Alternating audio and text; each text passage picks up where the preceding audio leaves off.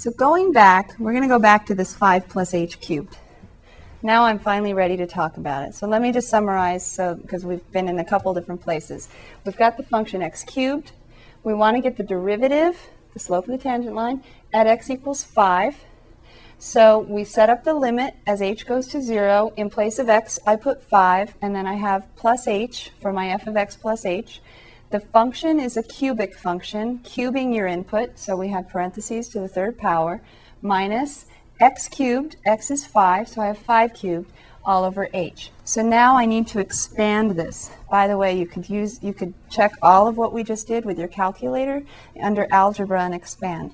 So I have limit I assume you've seen the algebra in previous sections, but remember expand would help you check this or would help you do it too. So I'm going to use Pascal's triangle, but I have to remember that A is 5 and B is H this time. So I'm going to take what I like, 5 cubed, that's easy, right? And then I'm going to do, the next one is to do 5 squared. fortunately, this is always a plus here with the plus H. So I have, uh, what's my coefficient for the next term. It goes 1, 3, 3, 1. So I put 3 for my coefficient times a cubed plus 3 times a squared. a is 5. Then I have to do times b. b is h, so I have to put an h in here. So the coefficient is 3. a squared is 5 squared times h, because h is b and then plus another 3, then it's ab squared. So I say plus 3 times a is the first one, 5, times b is the second one, h squared. And then finally, plus b cubed, that's the easy part, plus h cubed.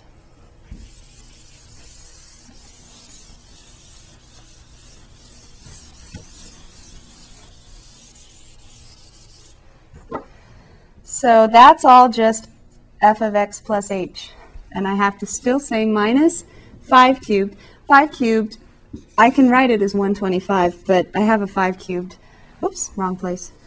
I have a 5 cubed over here anyway, so I might as well just leave it alone as 5 cubed. All of that is going to be over h. So if this is confusing you, I'm going to erase it now, just in case.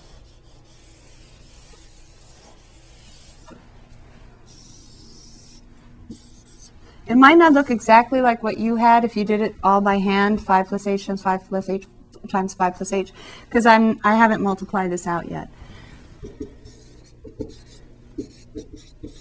So 5 cubed minus 5 cubed, I don't even have to write 125. And then I have, notice I have an h in every other term, so could I save a lot of writing and just factor out the h now? So h times and then I have 3 times 5 squared. 5 squared is 25. 25 times 3 is 75. Then I have plus 3 times 5 is 15, but I still have another h left. And then plus, I factored out 1h, so now I have h squared instead of h cubed. Let's double check. 25 times 3, 75. 75 times h is the first term. Then h times 15h is 15h squared. And then h times h squared is h cubed. So I factored it correctly. All over h, and then this is just 1 times all of that stuff. So now can we evaluate the limit? We have the limit as h goes to 0 of 75 plus 15h plus h squared. Whenever there's an h term, it's going to go to 0. So we're left with the slope of the tangent line or the derivative of f of x at x equals 5 is 75. Just to show you, I don't know if you remember, I said that if f of x equals x cubed, f prime of x equals 3x squared. We'll check using using my shortcut, f prime of 5 is 3 times 5 squared, which is 75. You could also check using your calculator, looking at the graph and then going to math. Remember, F5 is math.